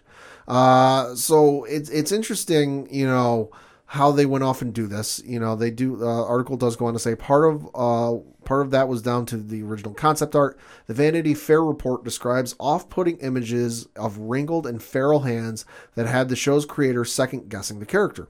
Thankfully, a piece of uh, a perfect piece of art from Chris Alzmann made Grogu a reality. He had kind of a goofy, ugly look, Favreau said. We didn't want him too cute, close quote. Another issue of debate for if Grogu should be a character was lore, which all goes back to the legacy of George Lucas. Favreau and Filoni didn't want to take away from the mystery surrounding Yoda, who's cre- a creature whose origin remains shrouded in secrecy to this day. Yeah. Reveal too much about Grogu, and you rev- you risk revealing even more about the mysterious Jedi Master. It, it gave us some pause, revealed Lucasfilm boss Kathleen Kennedy. John and Dave debated that quite ferociously. Uh, but so uh, it kind of makes sense because that's the one thing with with Yoda, and, and I know Mace Windu is the other one that like we've never known kind of their origin stories of where they came. Like we Sure. we know Mace Windu isn't a human, like is a human, but we don't know where he's from. Yoda, we don't know where we don't know anything about him other than he lives for an asinine long amount of time. Like he's Right. he's 900 years old in the book series and comic series they've got going on right now. The High Republic, he's there, but he's still 300 fucking years old. Right. He lives an asinine long amount of time. Outside of that, we don't know shit about him. And that's kind of the one thing that I know with the old canon, the EU, that George always told him. He's like, listen, do whatever you want, kill whoever you want, go wherever you want to do. But the one thing you cannot do and the one thing you cannot touch is Yoda's backstory. And to this day, we don't know anything. And if they're, and I understand Jon Favreau and Dave Filoni's cautiousness about this, but especially Dave having learned from George Lucas, those are the two best guys to handle something like this. I agree. I mean, this is something I wasn't super shocked because, like you touched upon, there are certain characters in the Star Wars universe you just don't go near, mm-hmm. and and for good reason. Yoda is one. Oh, yeah. So if you're going to connect anything to him, I mean, and his history is just shrouded in mystery, and I think it needs to stay that way. Mm-hmm. That I could understand the debate about Grogu, but I Yeah. think I think they took a real chance with it. It's worked out thus far. I think the only thing that fans will be asking to find out whenever the Mandalorian ends is what happens to him and how can we never hear about him Right. in the future. Like that's Right. the only burning question right now. Right. So I don't know, man. Like it, it's it's a great argu- article and just the debate about it because you have to have the respect for that character. Like Mm-hmm. you, if you did anything else, it would just fall flat on its face. Yep. Uh, one of the other points that was brought up was the uh, Star Wars trilogy that is be- being worked on by Rian Johnson. Uh, this, of course, was, I remember when this was announced. This was announced on November 9th, 2017, because it was announced on my birthday while I was going out to dinner with my family. Uh, that was announced back then, and we've heard nothing about it ever Right. since then, leading some people to go, is it still on? Did it get canceled because of the reception of Last Jedi? It's still on, but it appears it's on the uh, back burner because Kathleen Kennedy said in the uh, inter- or the Variety Vanity Fair article, uh, "quote Ryan has been very been unbelievably busy with Knives Out and the deal that he made at Netflix for multiple movies. Uh, you know, so." This is, of course, referencing his commitments uh, with Netflix. Uh, article on IGN quote: The streaming company shelled out a whopping 450 million dollars last year to purchase the rights to two Knives Out sequels, with writer director Rian Johnson returning for both of those films. Uh, so he's done one. One of them is either being filmed or close to being done filmed. He's working on. He's got another one he needs to do for those folks. Uh, so the article from IGN goes on to say this deal has reportedly put Johnson's Star Wars trilogy on the back burner for now, meaning there are no dates or timelines for when the first film will be released, and it doesn't currently feature on Lucasfilm's immediate roadmap for the future. Kennedy even hinted that the trilogy format might be on the way out in favor of more persistent storytelling, which we'll get to in a minute. I mean, that makes all the sense in the world. You know, Yeah. they, they when when something gets canceled or something gets put off, they don't hold off on it, you know, and kind of leave fans along thinking, no, it's still going to happen. No, they're pretty outright, and when they say something's been canceled, they haven't said so as much. And and the deal with Netflix makes all the sense in the world. Listen, Netflix has invested a lot of money into having him put out the two Knives Out sequels for them. Obviously, that's going to take precedent. Mhm, absolutely. So not super shocked with this. No. I but you know what? Anytime you mention Rian Johnson and the Star Wars fandom, yeah. you're going to get a reaction. Yeah. So Yeah. we'll have So, to wait and see. Yeah, so we'll have to wait and see about that. And I know a lot of people thought that might be the next movie on the docket, but it appears not. So it now appears that the Taika Waititi Star Wars film that he's been working on might be the next one to come out whenever that is, because we know he's working on something, but as of any specifics, we don't know shit. Yeah. So a lot of moves happening Yeah. in, in the old Star Wars Yeah. universe. Uh, and then moving on to some other stuff, as we mentioned, or I mentioned with the last bit, uh, Kathleen Kennedy says that it's now Star Wars is now about persistent storytelling, not trilogies. Uh, so, the, speaking to a Vanity Fair, uh, she opened up about the, the master plan for the Star Wars franchise.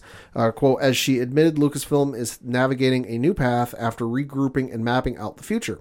It seems to pivot. It seems the pivot toward television has influenced their film projects, as Kennedy hinted that trilogies may no longer be the best way to structure their stories.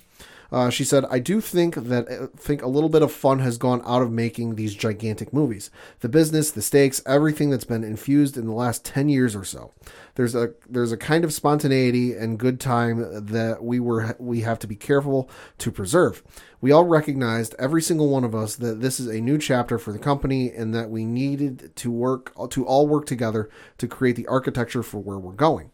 Uh, so she goes on to say, I hesitate to use the word trilogies anymore because Star Wars is much more about persistent storytelling, uh, which I think has worked out for them lately. I mean, obviously, Yeah. you look at kind of the divisiveness of the last trilogy, love it or hate it, it's very divisive.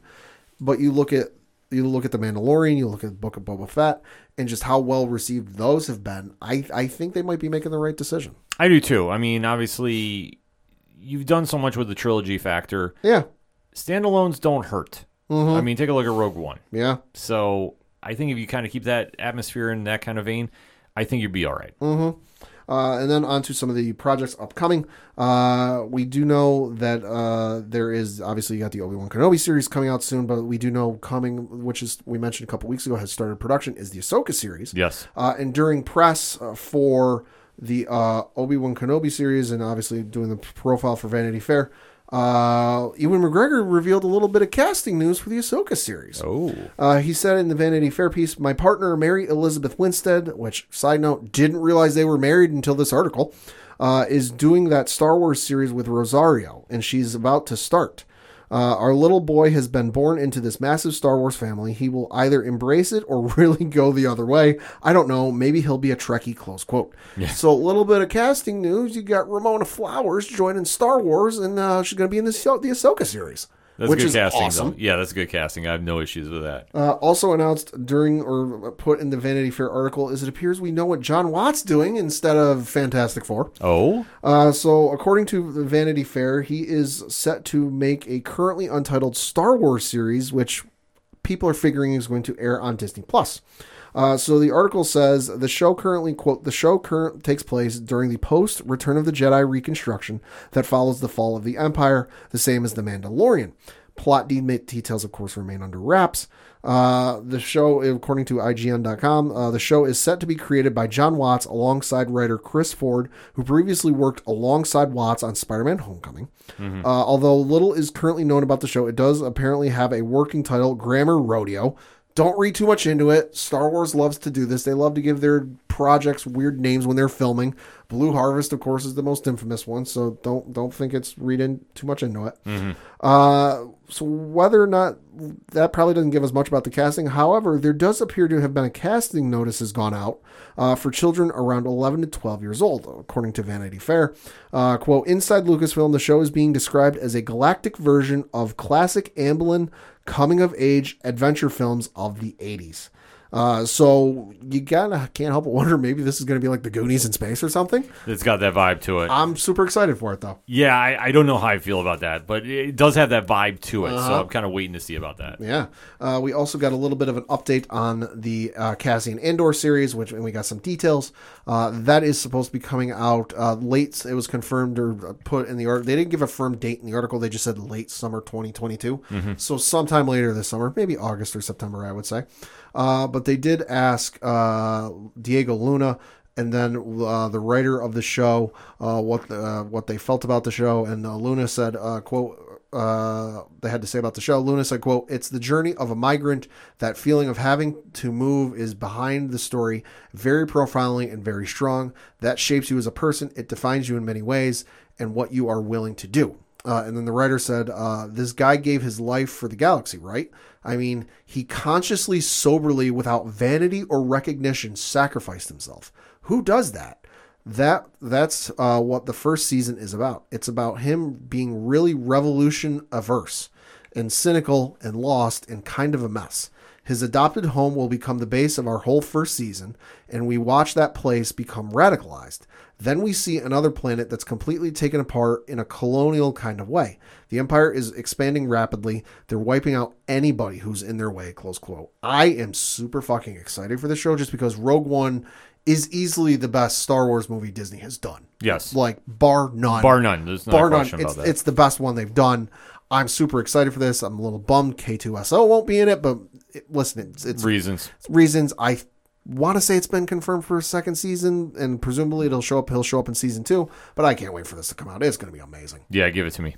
Uh, and then also, uh, you had the announcement, uh, or Lucasfilm has basically come out and said uh, that they're not going to recast iconic stars after what happened with Solo. Uh, so Kathleen Kennedy told Vanity Fair that the company quote uh, this according to an article from Variety.com uh, told Variety that the company has learned never to recast iconic Star Wars characters following the flop that was Solo, a Star Wars film, a Star Wars story. Excuse me. Uh, the Ron Howard directed 2018 movie cast Alden Ehrenreich as the younger version of Han Solo, the hotshot space pilot famously brought to life by Harrison Ford. Many critics and fans felt Eckenrick uh, just couldn't capture Ford's magic. Uh, quote, there should be moments along the way when you learn things, Kennedy said. Now it does seem so abundantly clear that we can't do that. Uh, so understandably so. I mean, I thought the movie was all right. Yeah. You know, it was probably the most EU Star Wars movie of all time. Yeah. I know fans have been screaming for that for the entirety of the sequel trilogy, but listen, if you haven't seen Solo, it is the most Star old school Star Wars story they've ever done in terms of like if you've read any of the older books, Mm-hmm. It's the most old school Star Wars book they've ever done, and it's a it's a fun watch. I mean, don't take it too seriously. Don't take it too. What does this mean for the canon? What does this mean for the characters' motivations going forward down the line? Like, it's a fun watch. Yeah, I mean, that's the whole thing. It's supposed to be fun, and Yeah. and when they decided to do it, I mean, obviously it was kind of taking a gamble. Yeah. I don't think it was the worst thing in the world to see. Well, I also think that when they decided to release it, hurt it a little bit, just because prior to that, every other Star Wars film had come out. You know, the newer ones had come out in December and done very well. That mm-hmm. one was put out in the middle of Memorial Day weekend. Yes. which was not, um, and plus, it was like less than six months after the last one had come out. Mm-hmm. You know, so there was a, maybe a little bit of burnout there. Like, all right, we just got done seeing this one. We don't want to see another one quite yet. Who knows? You know, either way, I think it's a good movie, and I think you should absolutely go see it. Yes. So for mine, we got a lot to talk about at the comic shop. Okay. So, Pat, I have a book I'm recommending to you specifically because I don't Alright. think you've gotten on board with this yet. It's by DC Comics, Batman, Superman, World's Finest, number three. Okay. Now, I need you to go back and start picking this up. Why? It's written by Mark Waid, drawn by Dan Mora, who we know from Once and Future. Yep.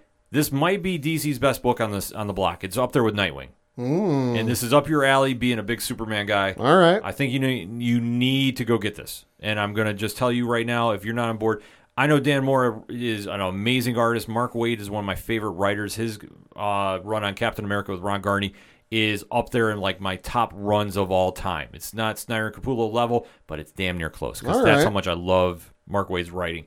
Did an incredible job on the Flash too. But him now teaming up with uh, Batman and Superman, give it to me. I'm all in on this.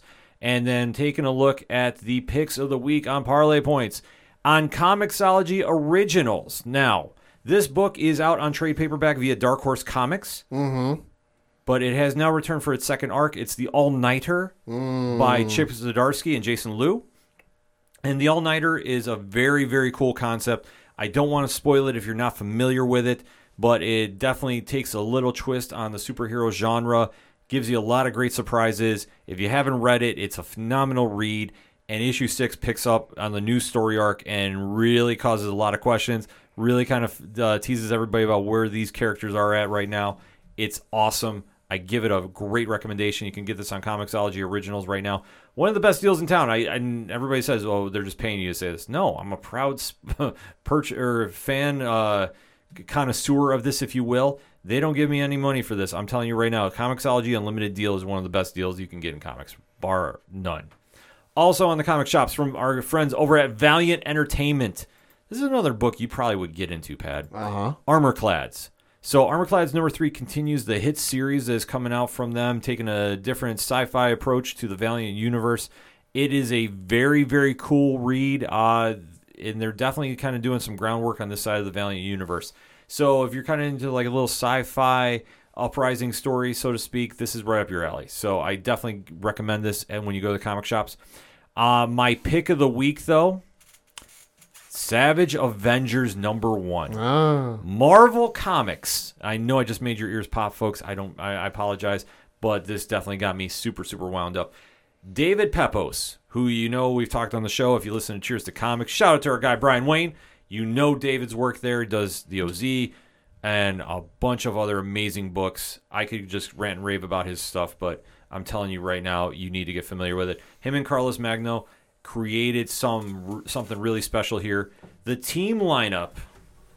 How badass is this lineup? That looks awesome. Conan, Elektra Daredevil, Black Knight, Anti Venom, Weapon H, Cloak and Dagger. Mm. Now, Deathlok is on the cover too, but it's a little bit misleading per se because when you open mm. up the issue, I think this is the only thing I'll say if you want to call spoilers, but it's already out there. Deathlok is looking for Conan Okay. And there's a big ass fight. One of the best I've seen in comics in recent memory. And then once the other characters get involved, it goes up to 10, up to 11, up to 12. Like it just keeps ramping up. It's a great read. The action is non-stop in this. If you've been not so much sold on the Avengers over recent years, this is something to get into. Yeah. Because I mean, these guys are not the big household names per se, but David Pepos is writing it. That is pretty much all I need to say because if you're not familiar with his work, davidpepos.com, I'm going to just give you those recommendations right now There you go. because the OZ is one of the coolest books you're ever going to read. Scout's Honor is dope as all dope can absolutely be. Spencer and Locke. Enough said. Like I, I, I don't feel I need to explain anymore. Just go get his stuff because he's fantastic. His writing is top notch, and the fact he's getting a shot at Marvel salutes. Round of applause. Yeah. This issue definitely go pick up at your local comic shops. It's absolutely incredible. But not to be outdone though, Boom Studio has a pair of books out right now too that you need to go check out. House of Slaughter number six comes back. So if you're into something is killing the children, and you should be because that's a great series. This new story arc is going to be right up your alley. They're going to be talking about the Scarlet Masks of the Order of St. George. So a little deep dive on the character and a little behind the scenes of like what goes on with them. So it's a very cool intro to the new story arc. And if you're not familiar with House of Slaughter, you need to get familiar. And my last pick of the week, Power Rangers number 19. All right. So this one, Ryan Parrott, Marco Renna, absolutely crushing it as always. This is the quote unquote charge to 100, legacy writing. And this issue, if you've been following since the Eltarian War, they go into uh, unique directions with this uh, series because they've kind of split off the group into like one pair is doing their own story. It's a little Yep. fun. The other one is kind of having their own uh, little more serious story. And I will tell you this: they hit you right in the gut with a with the final panel on this page. Heartbreaking to say the least, but I know that Ryan Parrott was uh, tweeting out about it a little bit. Uh, to paraphrase, because I don't have the tweet in front of me, uh, definitely going through a lot of range of emotions going with this book, and definitely wanted to give something to the fans, something to talk about, and definitely did the right thing. So those two books, House of Slaughter and Power Rangers by Boom Studios. Listen, we say it once, we say it all the time. Go support your local comic shops. Go support your favorite independent podcast. Go support your favorite indie comic creators. Shout out to Adam Walenta from Punk Taco. Go support him. Go get some Punk Taco number two and definitely keep the medium alive and keep it positive and definitely you know talk about your favorite books. We definitely like hearing about it. But Pat has got wait one more thing about comics here. Okay, let's Uh, yeah, so we got some breaking news as we record. Hey, it's uh, actually breaking news we record. Uh, it has been announced by the folks over at Marvel that there is a new ongoing series involving Carnage. oh Uh, and the reason I'm reading off this is because I looked at this, I was like, oh, okay. And then I saw the cover and went, holy fucking shit. Uh, so, reading from the article on Marvel.com, the headline reads Carnage Goes to Hell. oh god. Uh, and the little subheadline says Carnage's, Carnage heads to the underworld in a new arc by Ram V and Roger Antonio, uh, kicking off in August's Carnage number six. So the article reads Carnage, one of Marvel's most terrifying villains, is proving to be deadlier than ever in his brand new ongoing series by writer Ram V and artists Francesco Manna and Roger Antonio. Adrift and alone, the Carnage symbiote is free and ready to give into his most sinister cravings as he unleashes his chaos in the Marvel Universe in this visceral new era. The series enters its second arc this August, when and fans will see just how big Carnage's ambitions are as he heads to the realm of the Dark Elves for an enticing prize: the Throne of Malekith. What? The Carnage symbiote uh, has a bloodlust unlike any other organism in the Marvel Universe. Now, its ruthless and aggressive efforts to quench that bloodlust will reach new and never before seen heights. But what in the hell, HEL, is Carnage up to, and what will it do to anyone who gets in its way? Uh, I am now showing Ken the cover art for this. What the flying fu- is this? Holy, t- that is an impressive piece. Uh huh. Wow. It is it is Carnage with a uh, staff, much like you would see in some depictions of Satan. Uh, he's got the little crown or like the little horns, like you would see on Satan. And then uh, who's that underneath him? That's Malekith. And he's dead. Wow. Uh huh. Wow, that is some interesting stuff going on right there. Holy shit. Yeah, we might have to go pick that one up. Uh huh. I literally saw the cover art and went, "What the flying fuck is this?" Yeah, that is some wild stuff. Uh-huh. That is that is a wild ass cover. Uh huh. Holy shit. That's gonna get crazy. They're Yeah. they're gonna take the Donny Cates run of Venom and go hold my beer. Well, well, you know they got. I- They would be stepping in the right direction. I mean, Ram V is is right in that you said. Yeah, he is. Yeah, you know, I mean, he's he's got some stuff about, built up there in uh, his legacy here. So I, I mean, by the time it's all said and done, we got to see. But that is a wild story to be telling right now. Uh huh. Wow, you actually got me a little speechless, Pad. That is Carnage, Carnage is going. badass cover. Carnage is gonna go kill Malekith. Oh shit. Oh yeah, let's get weird. Uh huh. I'm here for this. Wow. So, man, a lot of good stuff happening in the comic shops. A lot of good comic news breaking. Thank you for letting me know about that. I got to make sure I start making the rounds and see if we can actually get that sent for parlay points. Uh, usually I will do the long intro, but I'm just to remind everybody because we are, as we're recording, one day away from live stream for the cure.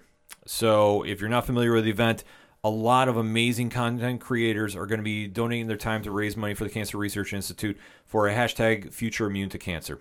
This is an event we are proud to be a part of. Uh, Rich from 3FN and myself are going to be on Friday night, 11 p.m. to midnight Eastern Standard Time, doing some wrestling trivia pad. So it's going to be an impromptu 607 TWS. Nice. So we got a lot of stuff that we're going to be doing on the show. So if you definitely want to come in and see what we're going to be quizzing Nick from Nikolai's Kitchen and Justin from Epic Film Guys, which I assume Justin would be there because he's a big wrestling fan.